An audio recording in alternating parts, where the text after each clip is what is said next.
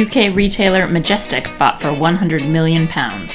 Limits placed on new plantings of Pinot Grigio in northern Italy. Guia Peñín releases its 2020 online guide to Spanish wine, with sherry once again the highest rated category. Denver Hotel offers Prosecco and Pups room service. And as always, our wine of the week.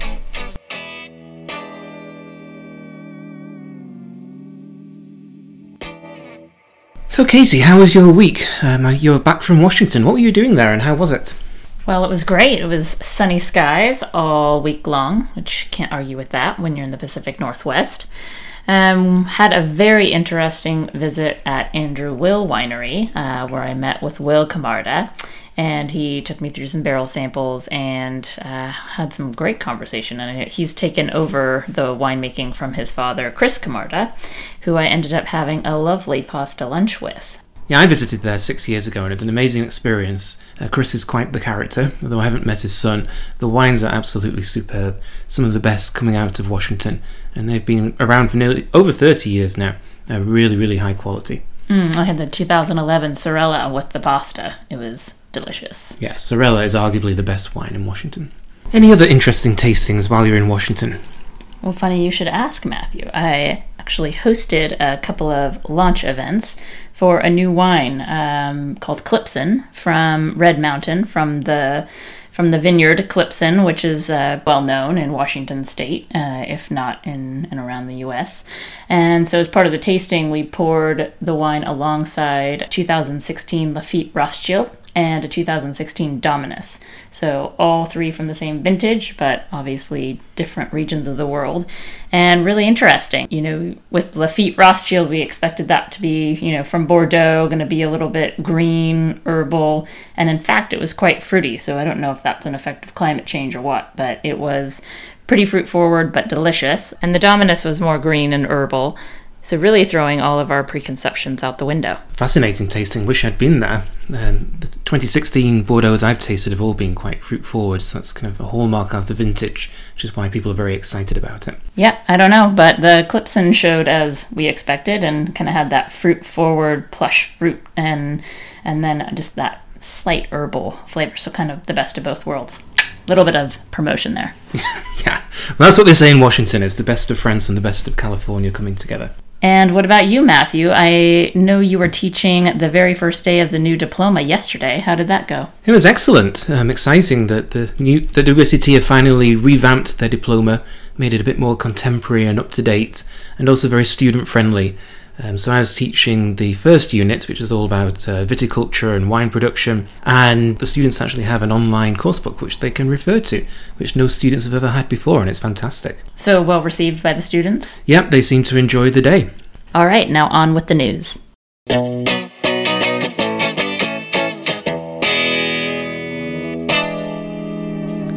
More news on the Majestic front. This week it was announced that the British wine retailer is to be sold by Naked Wines to Fortress Investment Group for 100 million pounds.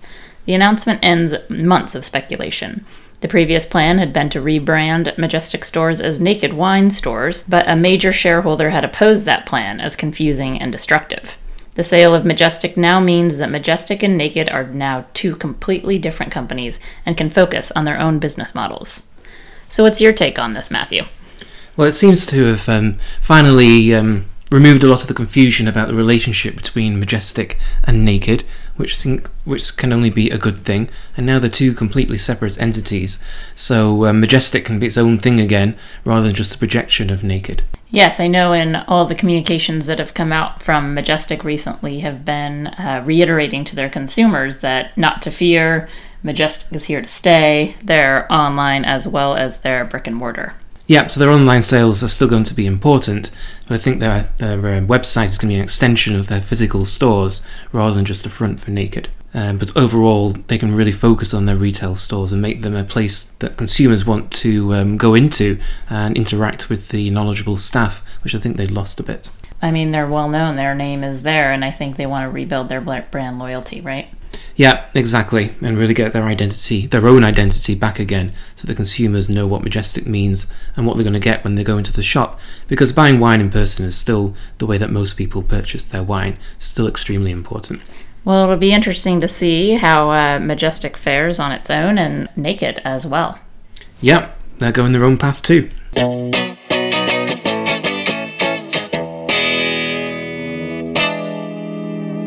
Let's talk about Pinot Grigio, the um, Italian grape that everyone knows about. What's your opinion of Pinot Grigio, Katie?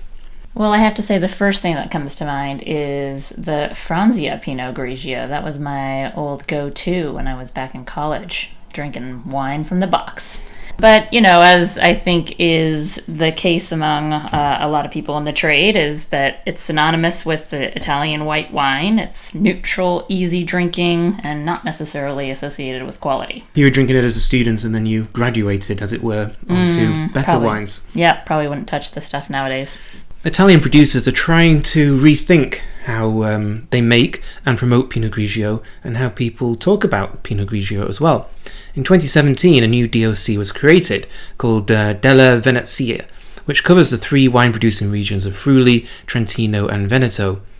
And they did that to promote higher quality, so really trying to reimagine um, the brand. Now, they've gone even further and they've suspended new plantings of Pinot Grigio for the next three years to ensure the market isn't flooded with inexpensive, lower quality wine. And the DOC's Consorzio released a statement saying their objective is improving and guaranteeing the quality of Pinot Grigio, constantly monitoring the denomination's figures and trends, and adapting to all possible market developments, and ensuring balance and stability in prices. So, Katie, do you think that um, these moves, the new DOC, a suspension of plantings, can um, refocus quality on Pinot Grigio?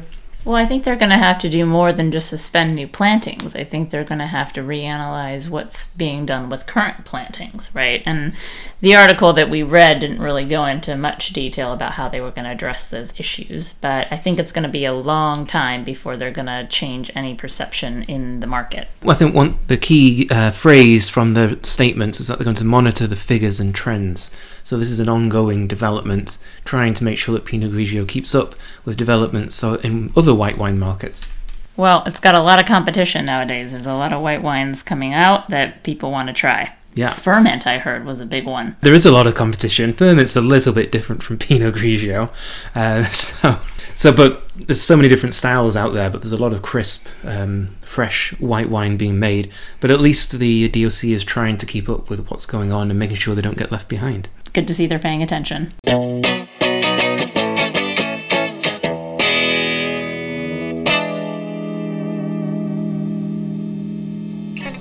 What's your favorite wine, Matthew? Sherry, and it's funny you should ask because uh, I want to talk about sherry. I need no excuse to talk about sherry. It's the greatest wine in the world, and I know you love sherry as well, don't you? I do. Because this week, um, Guia Peñín, which is one of Spain's leading critical guides to Spanish wine, just released its online edition of Guia Peñín de los Vinos de España 2020, in which nearly 12,000 wines are reviewed. Six of those wines scored 99 points, but what really interested and excited me was the top two regions were Sherry and Montilla Moriles. Now, I don't really pay too much atten- attention to scores, but the fact that the two regions which specialise in fortified wine scored the highest averages shows just how exciting they are and that the focus is on quality rather than quantity. For the record, Sherry scored an average of 92.35 points and Montilla Moriles 91.07. Ribera Sacra was third with 90.67. So Sherry was quite a bit uh, further ahead than Ribera Sacra, for instance. Also, one of the 99 point rated wines was a sherry, Reliquia Amontillado by Barbadillo, of which only 40 bottles are released each year at a cost of 1200 euros. I'd really like to taste that. Are you going to buy me a bottle, Katie? Hmm, maybe next year. Hmm. Well, you know, I did buy you a PX from 1987 for your birthday last week. That's true, and your birthday is coming up, but still, 1200 euros is a little steep. It is a little steep, but it must be delicious. Well, that's interesting, uh, this news, because, you know, sherry, at least here in the US, is trying to overcome its perception as being that cheap, sweet cream sherry that your grandmother drank. Yet here we're saying that it's some of the highest quality wines if you use scoring as a marker for that. Yeah, I was also um, interested in this because in Spain, Sherry isn't drunk that widely or that commonly. It's not an everyday drink just because it's Spanish. There's no real kind of domestic loyalty to sherry, and yet here um, Spanish critics, Spanish wine writers, are regarding it just as highly as um, writers from around the world do. So maybe sherry is drawing attention to its quality in Spain as well as abroad. Well, I think that's true. You definitely see more of it on the wine lists, and it's growing and growing, though it's still tiny. But maybe this is all part of a larger trend. Yeah, and also the price. Obviously, 1200 euros is quite extreme. But when I bought um, that bottle of PX for you, I was in a shop in Berkeley called Spanish Table, and they had a, a remarkable range of sherries, all the way from $10 a bottle to $250 a bottle. And I never really think about sherry being expensive or kind of collectible or valuable. I always think, oh, it's really good value. It's one of the things I love about sherry. But obviously, sherry producers releasing these really old backstock and charging quite a bit of money for it. Well, you neglected to take off the price tag of the birthday gift that you gave me. So 1987 PX from that shop was only $38. 32 year old wine under $40 really is extremely good value. But when you get in the 200s or even 1200, then even I flinch a little at that price.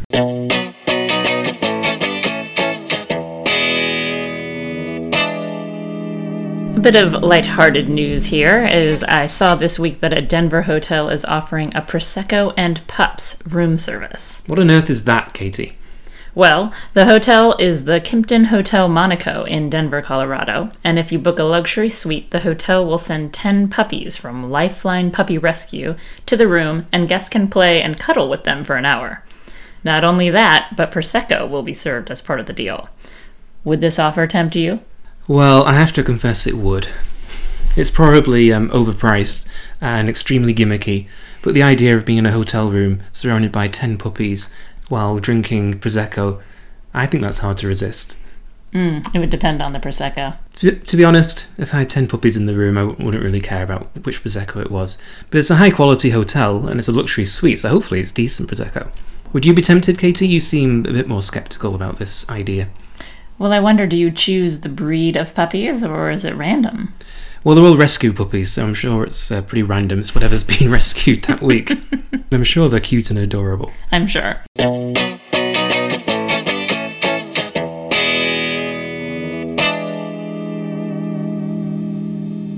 And now for our wine of the week. And what is the wine of the week, Katie? Well, this is a special bottle. It's a Samsara Rancho La Viña Pinot Noir 2014 from the Santa Rita Hills. And what makes this bottle so special? So, this bottle comes from a winery um, by Dave Schkutak. He's going to hate me for that. I'm sure I mispronounced his last name. And his wife, Joan. Uh, so I know Dave, uh, did the WSET diploma with him. Uh, we suffered many a weekend tasting and tasting and tasting and theory and theory and theory and it was a it was a long road but um, we had each other and he was one of my favorite study buddies well i hope you didn't suffer too much because uh, i was your tutor at that time as well your classes were the best matthew thank you anyway Dave and Joan, um, they started this winery in Santa Barbara County. They have a winemaker that they've hired, Matt Brady, and they focus on Pinot, Grenache, Syrah, and Chardonnay. But full disclosure, though we've known Dave for some time now, we've never tried any of his wines until this week. Yeah, so this is really exciting to try because he's talked about them quite a bit. We've never had a chance to actually experience them. And this comes from a, a single vineyard, the Rancho La which is in Santa Rita Hills.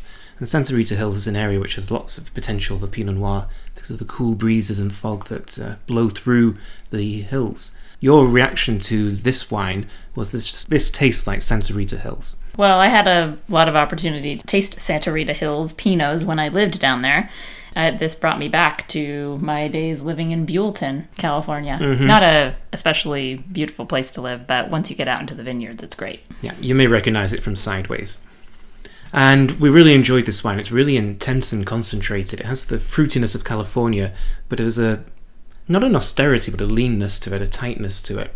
It's from 2014, so there's a bit of age to it as well. It's really nice that they um, delay the release.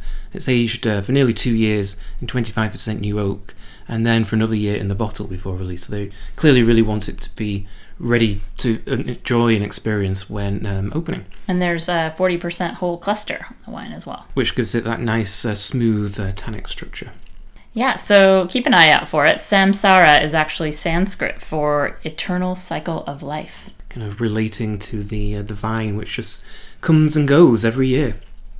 That's so poetic, Matthew. Thank you. It is a little expensive. It's fifty-eight dollars, but California Pinot Noir, especially when single vineyard, usually does retail for that forty to sixty dollar price. And I think the intensity and complexity uh, justified that price. Yep, two thumbs up. Well done, Dave. Cheers. And that's it for Wind Up Weekly this week. I'm Katie Canfield. I'm Matthew Gorn. Join us next week for another news wind up. See you next time.